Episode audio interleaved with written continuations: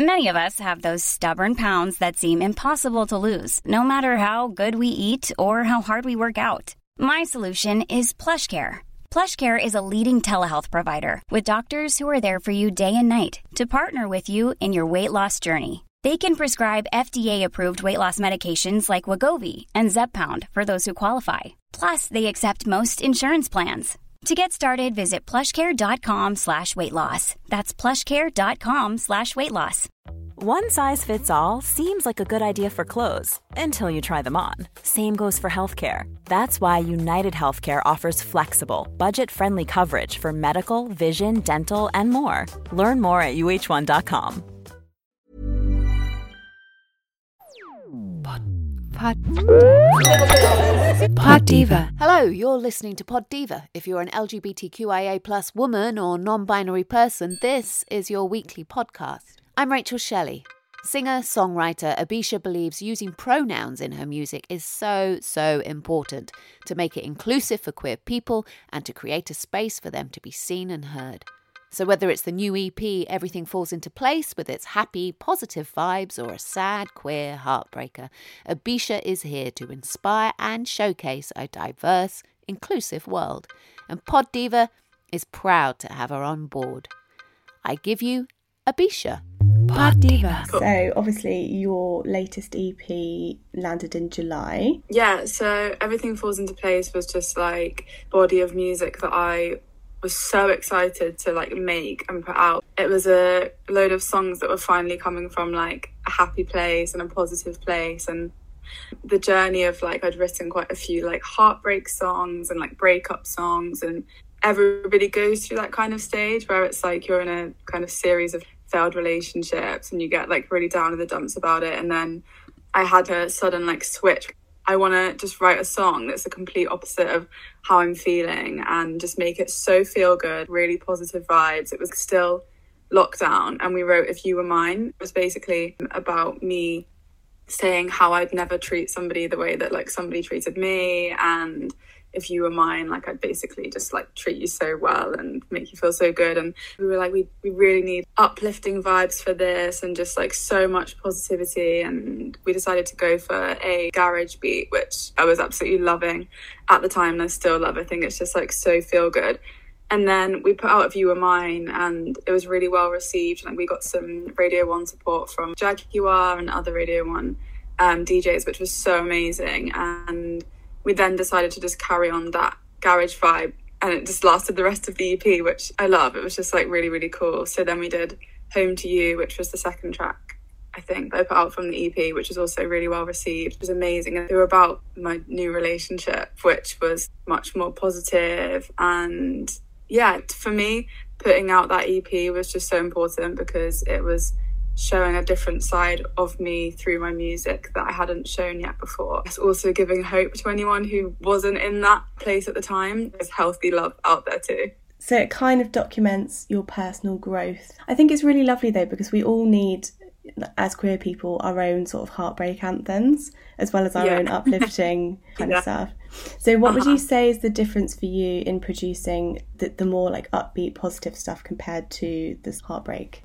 I think like both are equally therapeutic. Like I love writing a good heartbreak song as well, and I've actually got like a backlog of heartbreak songs that we ended up never releasing, which like I actually do hope to release at some point. And I leaked quite a few of them on TikTok at the time before the E P came out, and mm-hmm.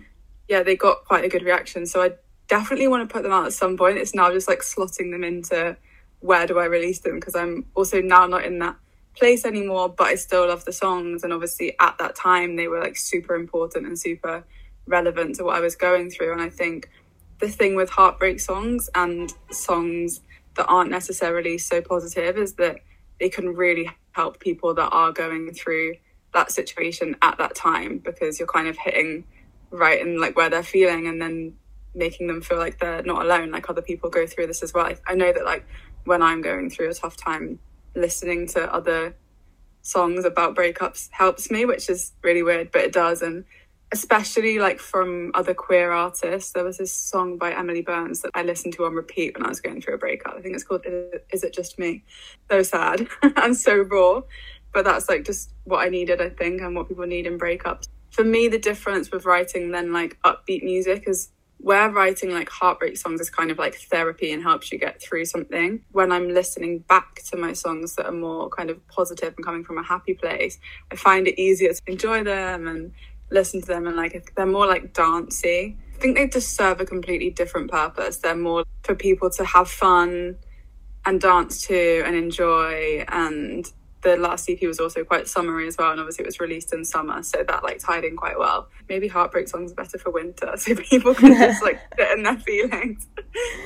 There's loads of heartbreak songs out there, but not so many that are sort of queer specific, so it hits different, it does. I always make sure that I'm being super transparent, that my songs are like women loving women songs, mm. and I use pronouns and stuff, because I think it is so it is so important to be doing that and to to make it inclusive for queer people and to create a safe space for them to feel like seen and heard.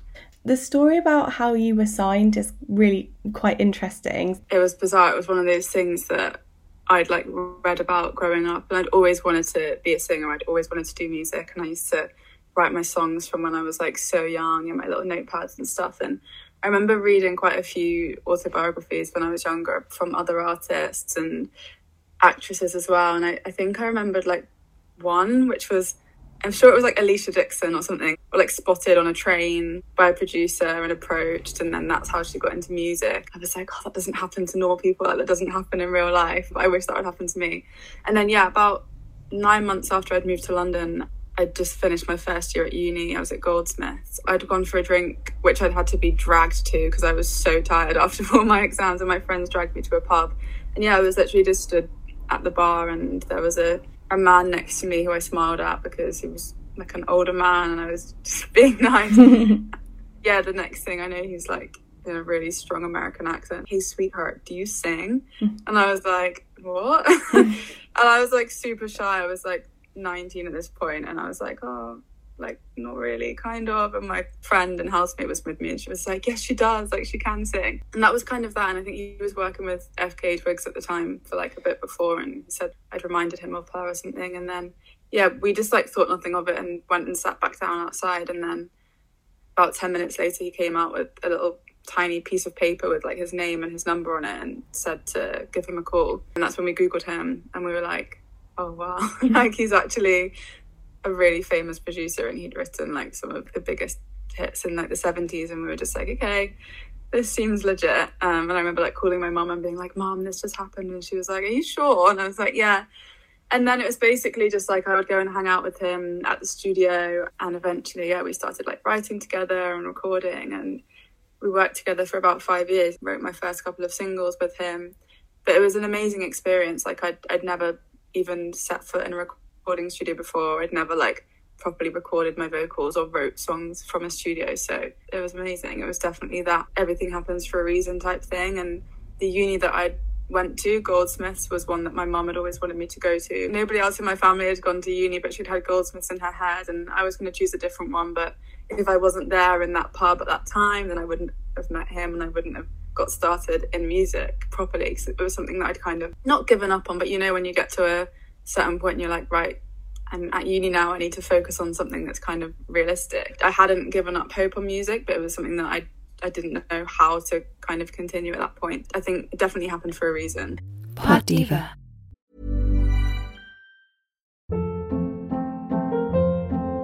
Hold up. What was that? Boring. No flavor. That was as bad as those leftovers you ate all week. Keke Palmer here. And it's time to say hello to something fresh and guilt-free. Hello Fresh. Jazz up dinner with pecan-crusted chicken or garlic butter shrimp scampi. Now that's music to my mouth. Hello Fresh. Let's get this dinner party started. Discover all the delicious possibilities at hello fresh dot com. Hey, it's Ryan Reynolds, and I'm here with Keith, co-star of my upcoming film, If, only in theaters May seventeenth. Do you want to tell people the big news? All right, I'll do it. Sign up now and you'll get unlimited for fifteen dollars a month and six months of Paramount Plus Essential Plan on us. Mint Mobile dot com slash switch. Upfront payment of forty-five dollars equivalent to fifteen dollars per month. Unlimited over forty gigabytes per month. Face lower speeds. Videos at four eighty p. Active Mint customers by five thirty-one twenty-four get six months of Paramount Plus Essential Plan. Auto renews after six months. Offer ends May thirty-first, twenty twenty-four. Separate Paramount Plus registration required. Terms and conditions apply if rated P G. Life is full of what-ifs, some awesome, like what if A I could fold your laundry? And some, well, less awesome, like what if you have unexpected medical costs? UnitedHealthcare can help get you covered with Health Protector Guard fixed indemnity insurance plans. They supplement your primary plan to help you manage out-of-pocket costs. No deductibles, no enrollment periods, and especially no more what-ifs. Visit U H one dot com to find the Health Protector Guard plan for you. Many of us have those stubborn pounds that seem impossible to lose, no matter how good we eat or how hard we work out. My solution is PlushCare. PlushCare is a leading telehealth provider with doctors who are there for you day and night to partner with you in your weight loss journey. They can prescribe F D A-approved weight loss medications like Wegovy and Zepbound for those who qualify. Plus, they accept most insurance plans. To get started, visit plushcare.com slash weight loss. That's plushcare.com slash weight loss.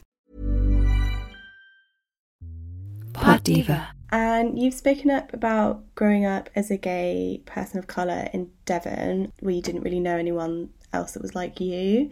From as young as like I can really remember, obviously I grew up mixed race in a predominantly white area, so I already felt quite different when I was younger. I was super shy, like I was the shyest child and didn't really speak to anyone, and I was comfortable with my friends, but like outside of that I was just so so shy. It was kind of heightened by the fact that I stood out because I was mixed race and I had like this big curly hair and I just desperately wanted to blend in and look like everybody else and hated being different. It took me like quite a long time to embrace that.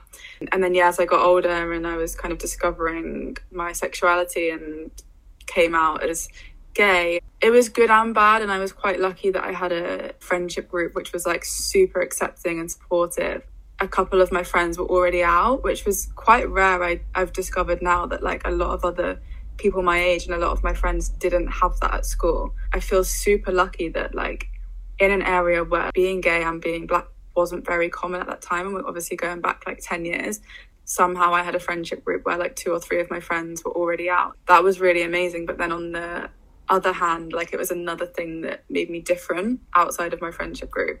It took a while for me to kind of like navigate that and become comfortable with it, and it wasn't something that, as much as I was out from the beginning and I'd been in a two-year relationship with a boy and then I came out, and a lot of people were like, mm, Are you, are you sure? Like, because you've just been with a boy, like, surely, surely not. And obviously, like, when you're young, you don't, you don't know your sexuality, like, instantly. Like, I was seventeen when I came out.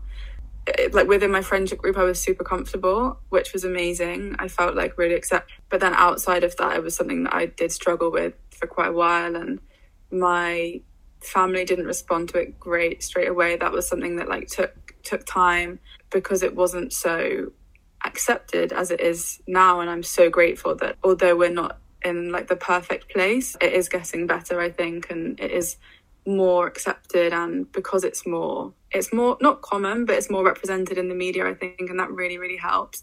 So yeah, it was it was difficult at first, and I think moving to London was a massive step for me in terms of kind of embracing that and accepting that, because I was A, surrounded by more people of colour, and B, more people who were in the community. That really helped, uh, surrounding myself with more people like myself. Mm. It was definitely definitely a journey. So representation is important to you.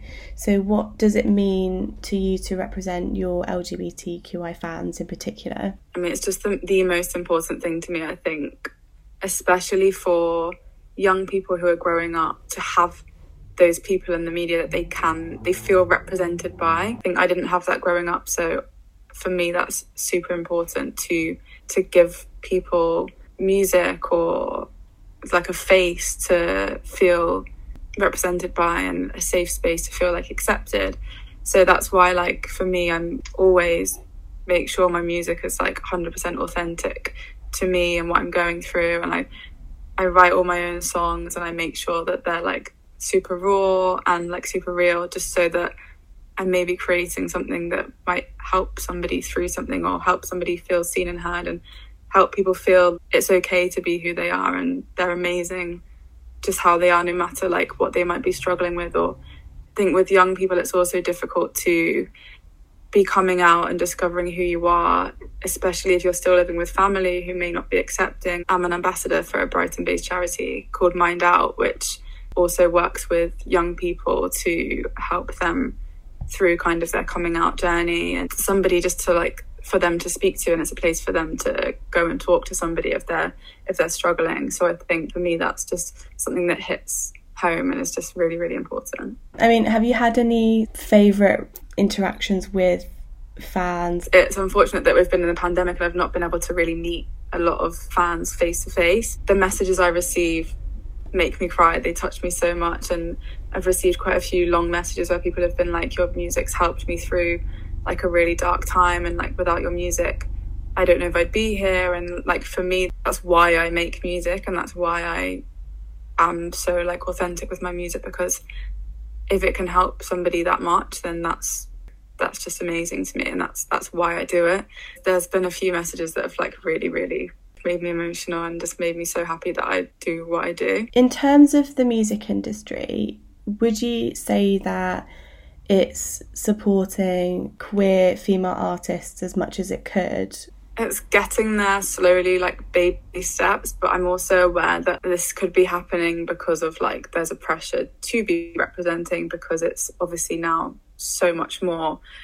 It's always been important, but I, I, I now think that like big companies and are feeling the pressure to be kind of representing queer artists and queer female artists because they feel like they should be, they need to be. But I don't know if that's necessarily authentic. And I think for me, I would love to see people supporting queer female artists and queer artists in general because they want to, and because they see us as equal to other artists. And that for me looks like queer people and queer men, women um, headlining festivals, for example, like on the front cover of magazines for people to see. And I just think for it to be more normalised. What inspired you when you were younger to start performing and singing? My mum put me in dance school when I was like super young. um, I'm definitely not a dancer and I was never a dancer, but my mum basically is like super spiritual and she is also an astrologer. So when I was born, this is like a really long-winded way of telling the story, but when I was born, my mum had like three astrologers there to make sure that like my time of birth and everything was accurate. And then she basically brought me up kind of according to my birth chart. So she could see that I was going to be like a really shy kid, and she wanted to do things that would like push me out of my comfort zone to make me not so shy. So she put me in dance lessons, which then evolved into like acting and singing. And I started singing like around a young age, just doing like performances at my dance school. And then as I got a bit older, I think when I was fourteen, I asked for a guitar for my birthday. And I never really like, I don't know, I, I never really liked having guitar lessons. I mean, you can see a guitar, like my guitar's like there. Mm. Um, but I hated, I hated lessons. I just wanted to learn to like sing the songs that I loved, and I wanted to like learn to write songs on guitar. Yeah, when I was fifteen, I went through like a really Taylor Swift, like country phase, and I would like learn all of her songs on the guitar and just like sing them to all of my friends, which was just so cringe. But then like yeah I just started developing my own style of writing songs from there, and I would perform them with my dance school. I think it was around fifteen, fourteen, fifteen where I started really like listening to artists, and again like Rihanna's Loud album was a massive influence on me, and also Jessie J's first album, which probably was like one of my favourite albums ever. I think with her also being, I mean at the time it was like, I think it was controversial, but it was like Jessie J, the bisexual singer, she didn't really like being labelled as that. But for me, like as a fifteen year old who was probably like just starting to question my sexuality, like that was somebody who I really identified with. I identified with her music, and that also inspired me to start writing my own songs. And then from there, yeah, like my love of songwriting just continued. That's kind of how it started out. You also model. You've kind of worked with Foot Locker on the Shoes Don't Change the World campaign and things like that. So how would you say your music and your modelling kind of intersect? I think working with brands like Foot Locker and Foot Asylum and J D, and I recently did Nike's fiftieth anniversary campaign, which is just amazing because for me, fashion has always been equally like such a big part of me as well as music. So mm-hmm. for me to be able to combine the two things together is just like the dream. The fashion industry is something that like I'm hoping to be able to venture into further at some point in my career. Like I'd love to create a a line or a brand or collaborate with brands to make clothing that I feel like is inclusive for people who are non-binary, people who just like like to dress more androgynous. Like I I hate the idea of gendered clothing. I've always worn men's clothes as much as I've worn women's clothes, and I think that's something that just needs to be more normalised as well in the fashion industry. So yeah, I'm working with um, Foot Locker and those brands have just been amazing because I've been able to tell my story as a musician as well as be dabbling into that fashion side of things, which is amazing. And they just work so well alongside each other. Like, I'm equally passionate about the fashion industry and the music industry. They slot really well in together for me, and like it's just bringing both of my like loves together, which which is just amazing. What's next for you, and what would be like the biggest thing you'd want to achieve musically or just in your wider career? What's next? I'm still I'm I'm working on um some new music at the moment, mm-hmm. um in the studio today and tomorrow, so yeah, working on the next body of music um to hopefully release soon, then next year like hopefully to get some live performances in. The biggest thing for me would be doing like a world tour and mm. just like playing my music around the world and getting to travel with it. Yeah, definitely that, and also tying in the kind of fashion side of it and working with brands that I love, unisex brands. There's a brand called eighties which I adore, streetwear brands, stuff like that. But yeah, to be able to travel and play my music around the world, so reach into the, the fashion industry would be the top goal for me, I think. Pod Diva. Thank you for listening to Pod Diva, Queers for Your Ears, in association with Diva Magazine, the world's leading brand for L G B T Q I A plus women and non-binary people. Please listen and subscribe on Acast or wherever you get your podcasts. You can follow us on Twitter at Diva Magazine. You can email us at editorial at divamag dot co dot uk. Share the love by leaving us a review. Pod Diva, Queers for Your Ears. Pod Diva.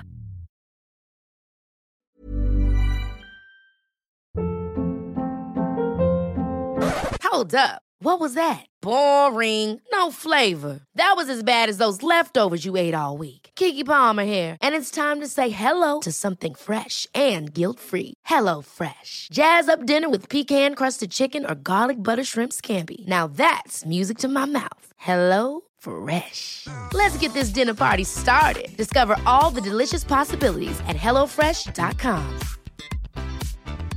Even when we're on a budget, we still deserve nice things.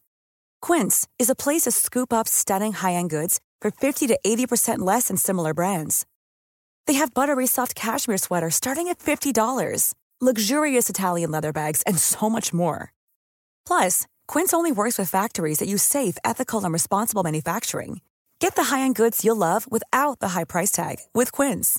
Go to quince dot com slash style for free shipping and three sixty-five day returns. Hey folks, I'm Mark Maron from the W T F Podcast, and this episode is brought to you by Kleenex Ultra Soft Tissues, your ally to help tackle your allergy symptoms this season. I love the change of seasons, but nobody loves pollen and all those other things floating in the air that make you sneeze during this nice weather. Kleenex Ultra Soft Tissues are hypoallergenic and allergist approved. So fight back against watery eyes and runny noses without worrying about irritating your skin. For this allergy season, grab Kleenex and face allergies head on.